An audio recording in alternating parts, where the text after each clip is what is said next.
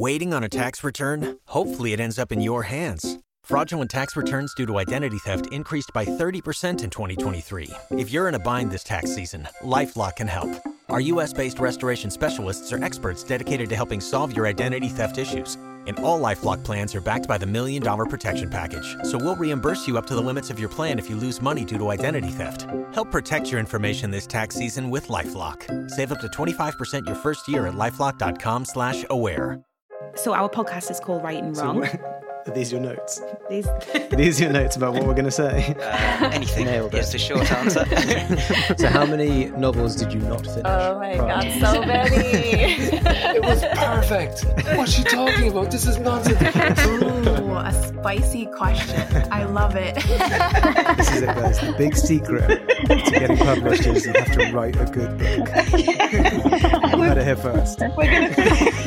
Hello, and welcome back to the Write and Wrong podcast. On today's episode, we have a returning guest.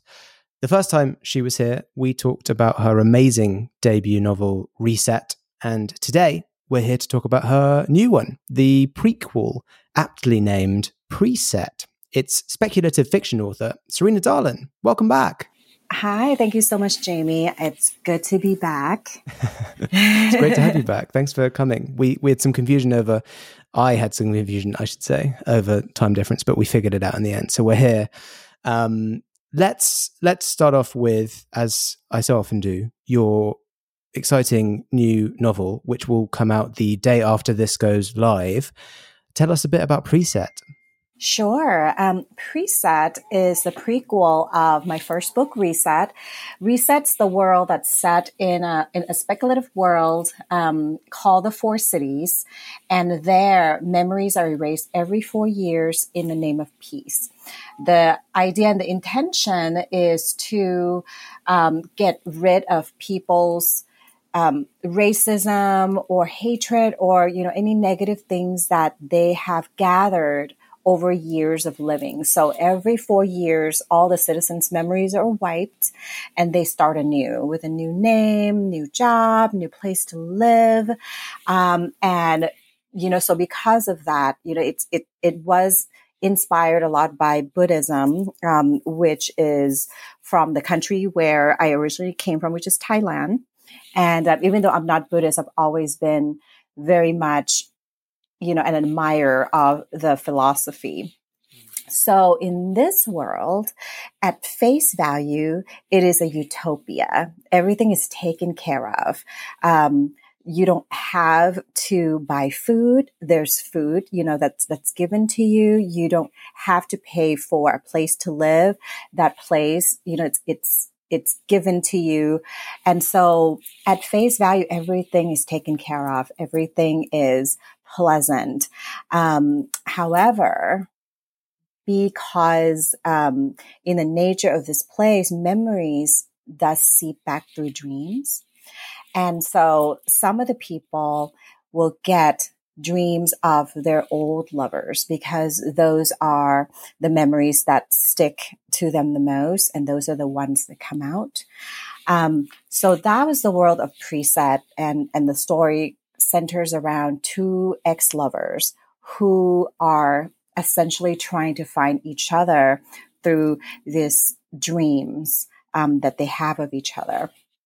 Um, Preset, on the other hand, is a story of how this entire world came to be, how the idea of memory erasure and why the creator of it thought that it was a good idea to use in order to um, to essentially control its citizens and keep peace in this world.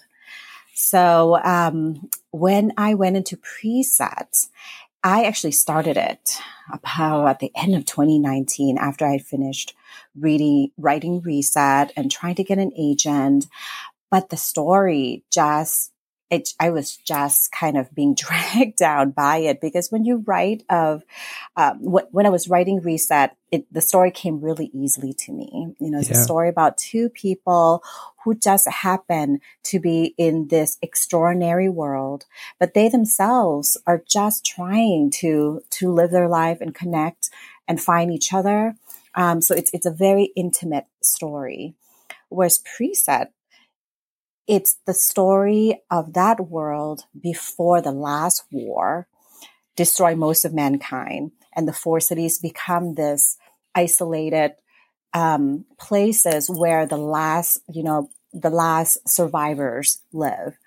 And and what kind what, what kind of world you know the, the kind of um, fear um, the survivor guilt and you know all of the weight of having to usher humanity to um, to essentially survive. You know, all of this weight rested on the creators of the four cities.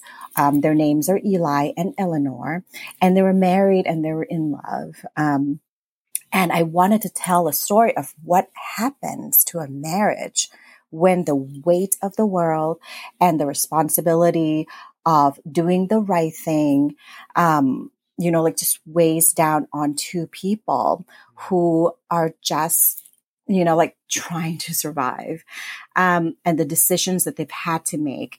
And as a result, they both kind of ended up on two opposite ends of this how to save humanity conundrum.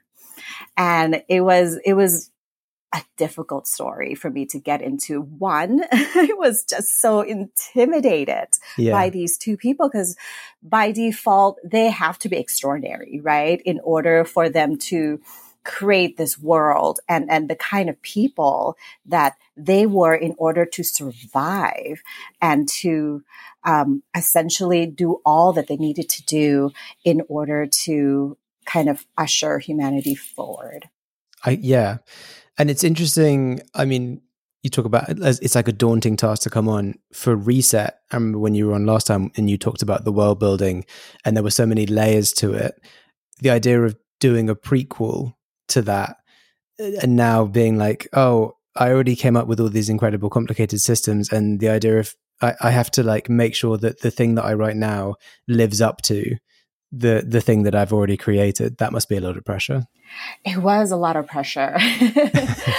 um, and there's this thing that's called like this second book like dread um, mm-hmm. and it's real because yeah. you know when you were writing your first book you have this like beautiful um, bubble of of just being able to stay in your head and being able to just write the story that that that your heart calls you to do.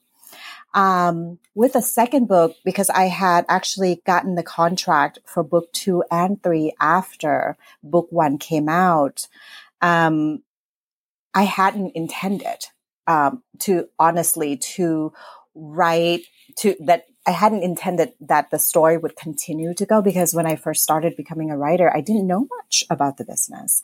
I didn't know how to sustain it. I didn't know what's required. I just went into it all heart. and it had saved me in, in so many ways in that I just went into it wide eyed and bushy tail and, um, and just so fascinated and grateful for everything that came. And then second book, you know, the contract came and I was so happy and so grateful for that because it meant that, oh, someone actually likes writing.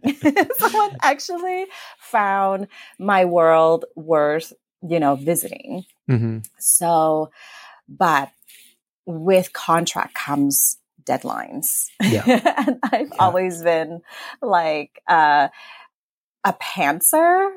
I write with my emotion and I write um, based on vibe. okay. I have I have friends who are plotters and I'm, I'm so like enthralled by their process and I'm like I'm not that at all. So I was just writing, trying to find a way into this book too, and I had restarted so many times. I probably wrote five, six versions of it um, until I got to a place where I was like, okay, I think I started it at the right place finally.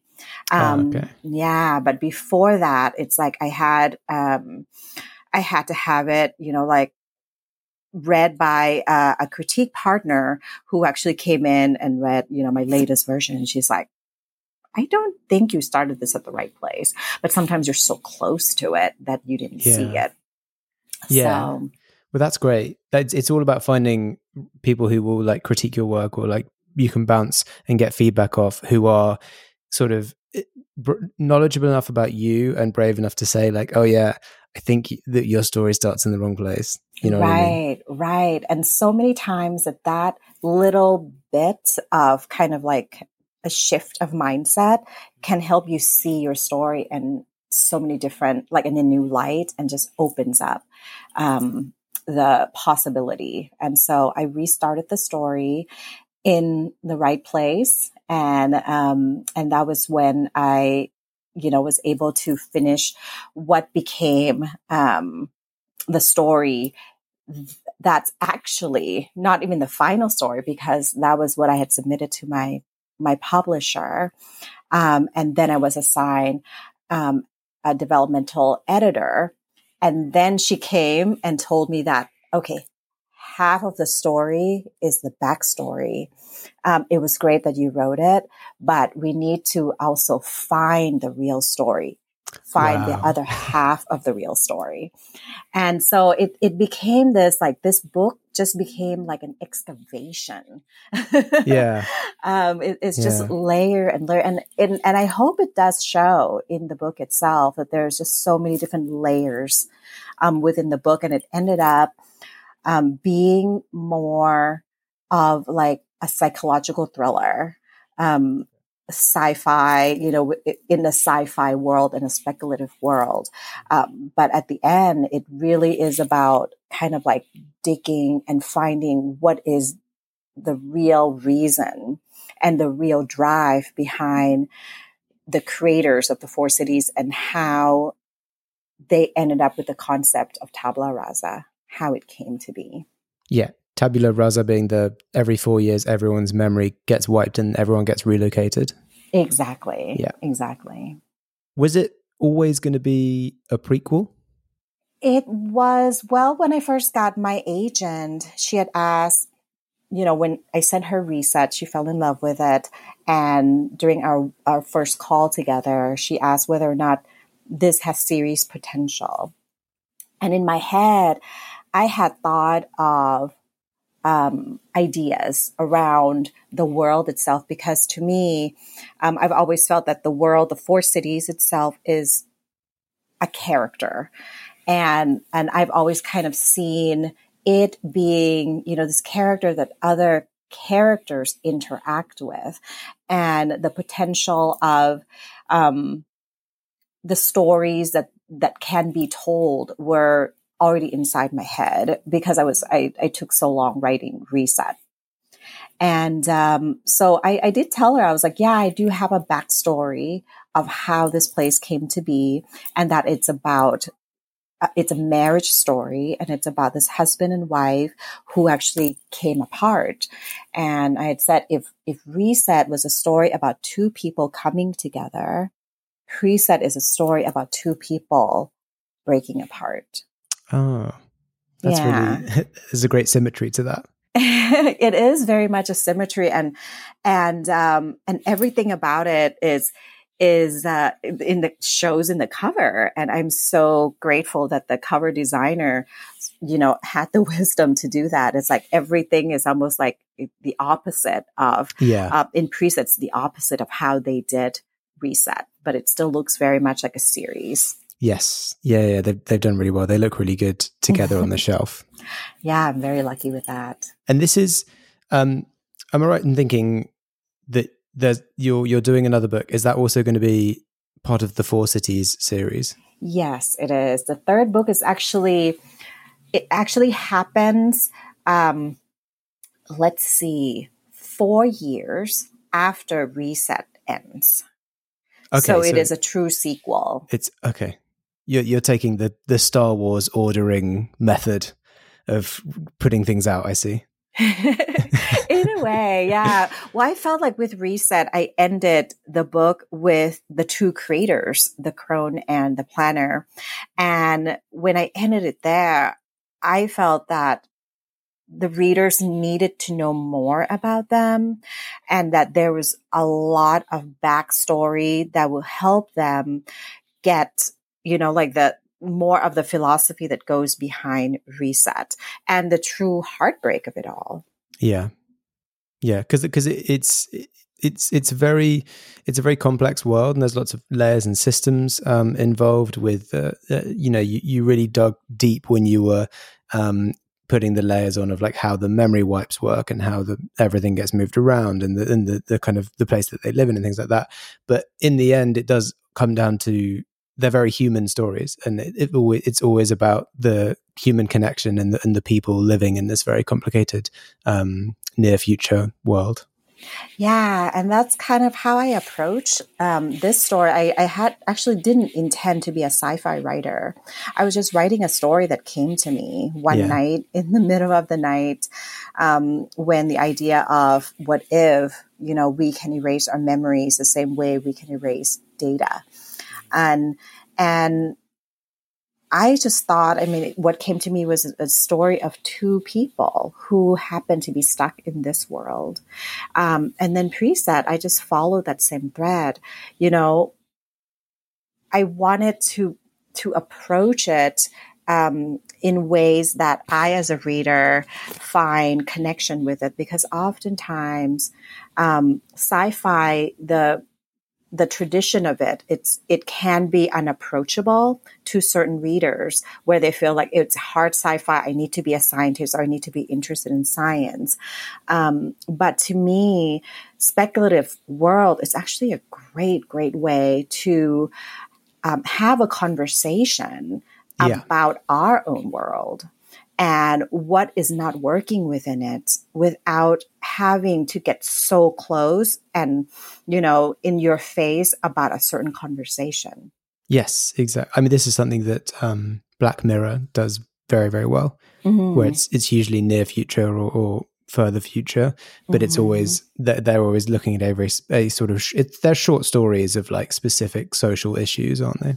Mm-hmm. And with preset itself, the nature of when I was writing it, um, and the nature of what the essence of what the book really is, it is about the freedom of choice versus peace and control, which is okay. the yeah. kind of conversation I was having with myself.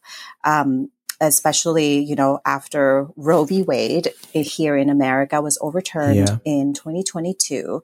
I had rewritten, I was, that had happened, um, r- right before the summer when I had to turn in my final draft of preset. And I was just so distraught, um, because I just felt betrayed. I felt, essentially like a second class citizen in my own country. And I had in that moment reached out to Kim Stanley Robinson, who is a sci-fi writer and hero of mine. Um, we both went to the same school, UCSD, and I had interviewed him earlier in the year. And he had said something to me that stuck with me, and that is hope is a moral obligation. But after Roe v. Wade overturned I felt like, how? How can i have hope in this situation? And so i i wrote to him. Um i i was so distraught i was like if i looking back now i was like if i wasn't that distraught i probably wouldn't have because it, by nature i'm such a shy person that the idea of reaching out to like a hero would have been just like no why would you do that silly? Um but i was just so distraught and i reached out to him at that moment and the subject line was hope is a moral obligation but how? and um, he gave me a great advice. He said, you know, essentially, don't let a crisis go to waste. And so I took that feeling of betrayal and that feeling of hurt and put it into the rewrite of preset. Oh. So, yeah. So it wouldn't have been this book had I not had the pain of 2022. And That's I'm just, so interesting. Yeah, but I am so very proud of it too because I'm like I I look at it now and I I'm like I don't know how I wrote this. It was such a tough, tough time.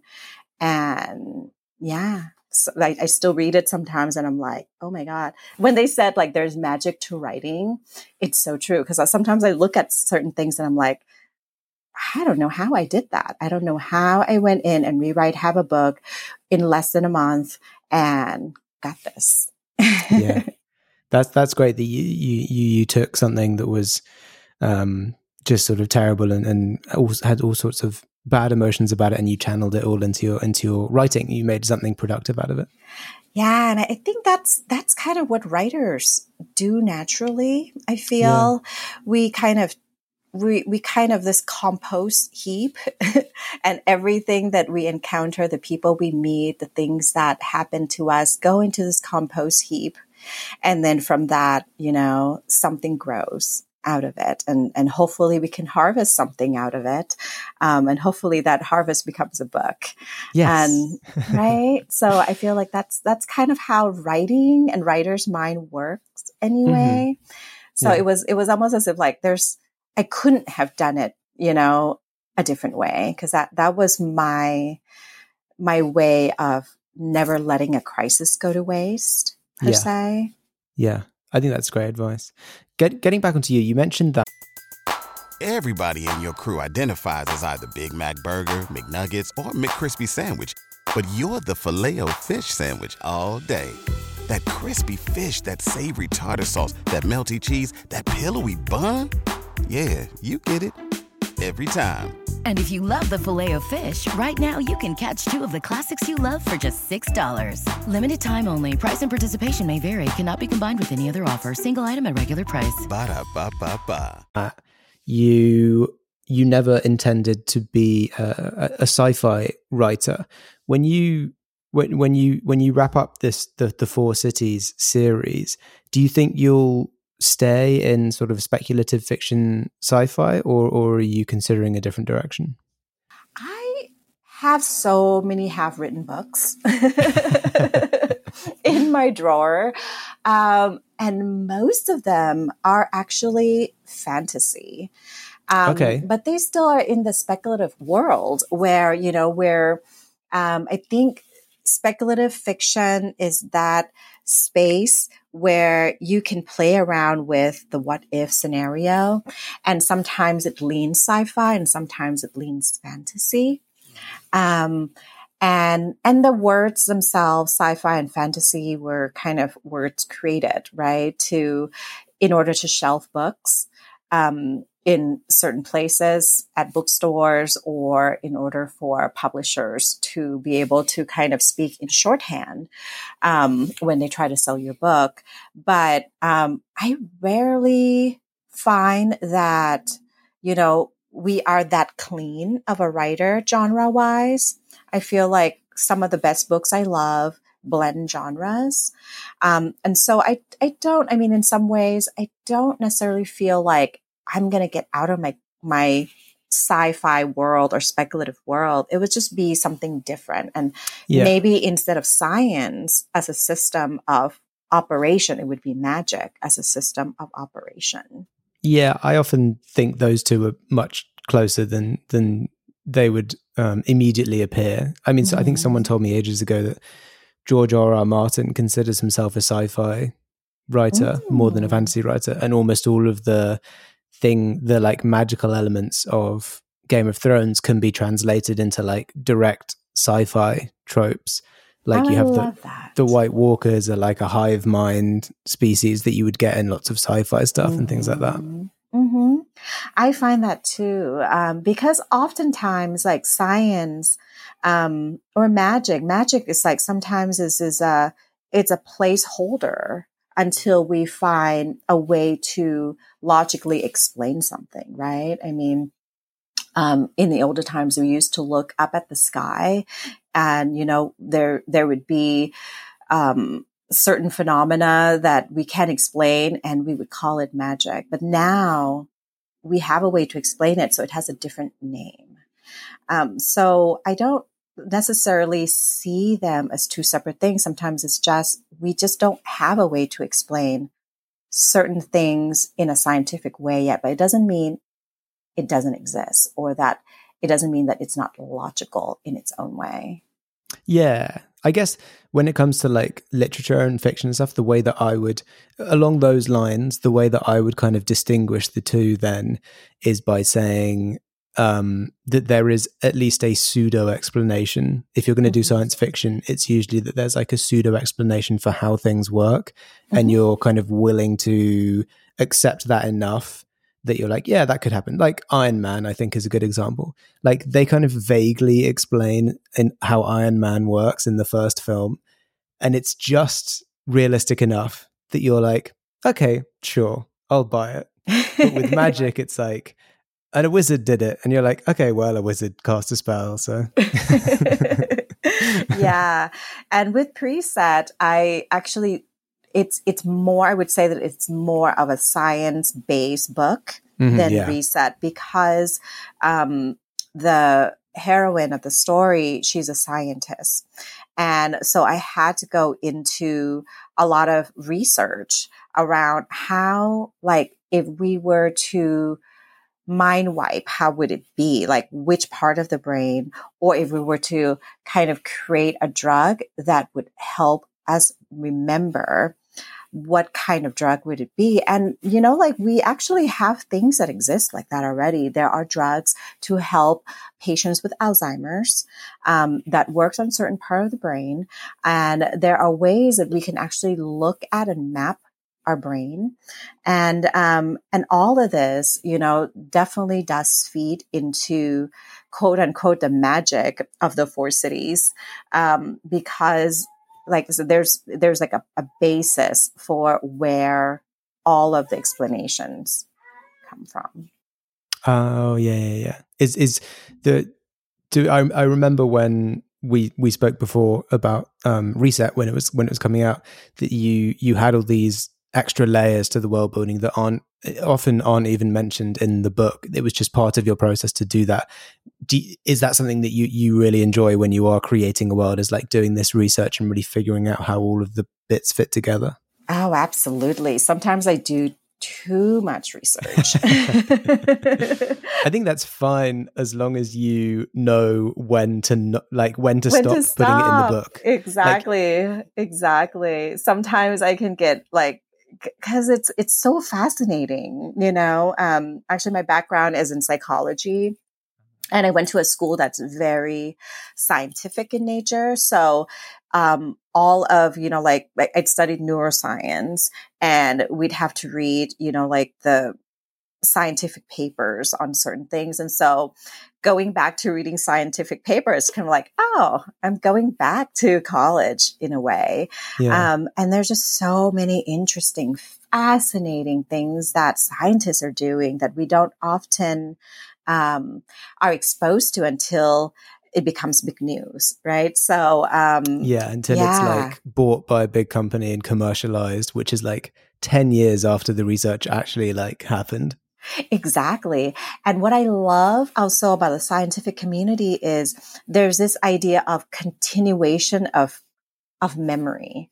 Someone can be working on something a hundred years ago and then they would pass and then that knowledge would get picked up and worked on by another set of scientists all around the world for another decade. And then, you know, it would get picked up and it's, it's, it's almost like this, this, um, game of like just pass the ball or something where everyone is just trying to contribute to this set of knowledge um, and and that's that's really what I love about the the scientific community. It is at its core so um, like so community minded and so focused on um, the knowledge itself and so open to sharing um, that it, it, I just love it. I can find like if I'm interested in the idea of memory, I can find 10 papers, you know, that would reference each other. And um, I, I think that's that's one of the best things about humanity is is that idea that knowledge is free. We can share it for the benefit of all. Yes. Yeah, yeah. And we're we're better when we work together. Absolutely. Yeah. So before we as as we're heading into the the the towards the end of the episode, uh, I did want to ask, now that you um have done the the sort of publishing trail more. I would not say twice, but it's more than twice because I know that you're you're well on the way with book three. Um, what have you learned uh, along the way that you wish you could have known back when you first started, when you first signed uh, with your agent with Reset? Oh, so many things. um, one is you need community. Um, I just the other day um, we we get together our San Diego um, writing group get together once a month to this potluck and writing sprints and someone um, said it is it takes a village, doesn't it, to launch a book? And I said, absolutely. Um, when my first book came out, it was 2021, and we had had COVID for about a year, and um, we were all pretty much disconnected from each other um, in person. So I didn't have any in live anything. Um, I didn't know who to talk to, you know, like all of the things that I'd hoped um, I would gain as a writer. All of those access was kind of almost cut off on me because everyone just kind of went into a cocoon. Um, but with preset, now that I've found my community, it feels so much different. It feels like maybe I can continue to do this. Maybe there is a way to sustain this long term with the help of others because when you are a writer, you're not just in your whole writing, right? I mean, once you finish your you have a product, you have to learn how to talk about it. You have to learn how to promote it. You have to um, learn how to interact with, you know, like all types of people and having community definitely kind of carries you along and, and, and, and sometimes like they would give me ideas. I have friends who would just be like, you know, for, for your promotion, it would be cool if you do this. And I'm like, oh my God, thank you. I've never even thought of that. So please, please, please, writers, get yourself a community. Um, those who you can trust. It doesn't mean these people are going to read your things. I almost recommend to separate them because you want, you want people who you can get, um, you know, honest feedback from. Um, but you also need cheerleaders. You need people who will be behind you no matter what. And sometimes it's good to just separate the two. Um, yes. yeah. So get yourself a community. Um, and, and it's, it's really is this giving like circle of giving, right? It's like you bring to it um, things that like we call it our goats. Like you come into this circle of you know um, of of tribe. What goats are you bringing to the table? And each one of us is like, okay, I can do this, and another person would say, well, I can do that, and then you end up having this very rich like village of of people who are there to to truly support each other. And and they give you and then you give them back. And it, it just becomes this like just this beautiful fulfilling life um, that is more than just writing your book. It is because it, it is a lifestyle. It yeah. not just a job yeah. It's not a career even. It is not it it is a lifestyle. You choose this and you have to find a way to sustain it. And community yeah. is definitely a beautiful way to sustain it. Yeah, I definitely it is a a lot of people when I ask them about what kind of they would advise to people in writing or getting into writing is is like find your tribe and it you know it doesn't have to be a huge tribe it could just be a few people mm-hmm. as big or as small as you want it to be but it, yeah it's so important to surround yourself i think with like-minded um, people who are on a similar journey to you Absolutely. And my second advice would be to kind of brush up on the business of it all. Um, yeah. You don't need to be a business person. Uh, you don't need to even know you know, like the ins and out of publishing, but it does help to read up on what's happening, uh, what what is you know the latest thing, what's the latest, um, you know, like HarperCollins when they had uh, when they had a strike because that does affect you somehow you know because the strike affects the the authors who actually were with HarperCollins and it affects how book stores or book bloggers talk about um, you know about those books or about publishing.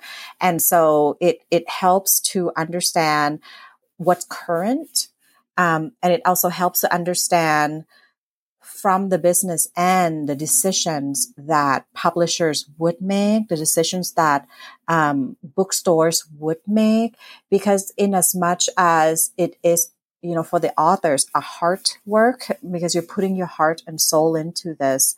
Um, on the other end, it also for others need to translate to sales copies.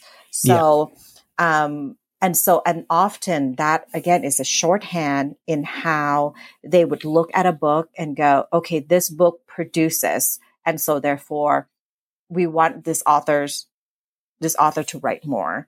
Um, yeah. so it, it does help to understand. So sometimes, because sometimes it's, it, you're not quite sure the decisions that come down. So it helps you to, um, to guide you towards, you know, perhaps the best decision that can work for you as an author. And it helps when you have a conversation with someone to talk in their language.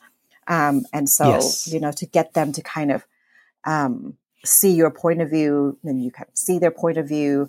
And, uh, yeah, so it's, it's, it's, it's such an interesting business. The more I, the longer I'm in, in it, the more I'm so fascinated by it. It is unlike any other business it is, I've yes. It's got so many bizarre twists and turns and ins and outs to it. Yeah, yeah, and a lot of it is um, you just don't know, you know, no. and and so you you kind of kind of learn by talking to to others and and forming you know a, a tribe of people you can trust to give you advice. Um, but one thing that I've learned is that every author's journey is different. So in as much as I can give you advice, that advice is very limited to my experience and you can have completely different advice i mean a, a completely different experience.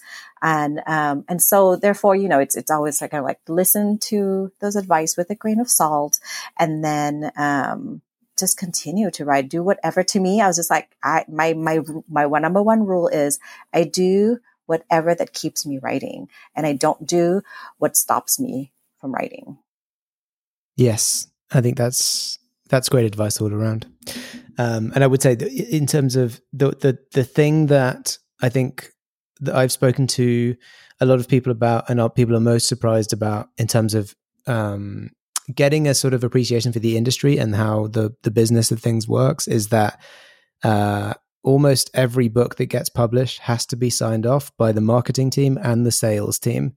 And those are two teams who are so primarily focused on the business side of things. That's where a lot of books, it doesn't matter how sort of poetic or beautifully written they are or how powerful the messaging is.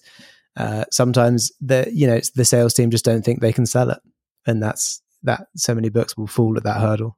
Absolutely. Um, because at the end of the day, they have to kind of know because everyone is so busy, right? Um, yeah. in, and, and getting busier because, um, there's just more workload all around.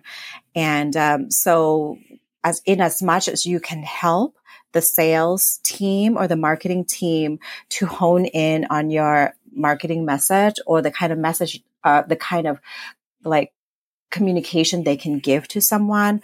Like, for example, preset, when I um, talked to my publicist, I said,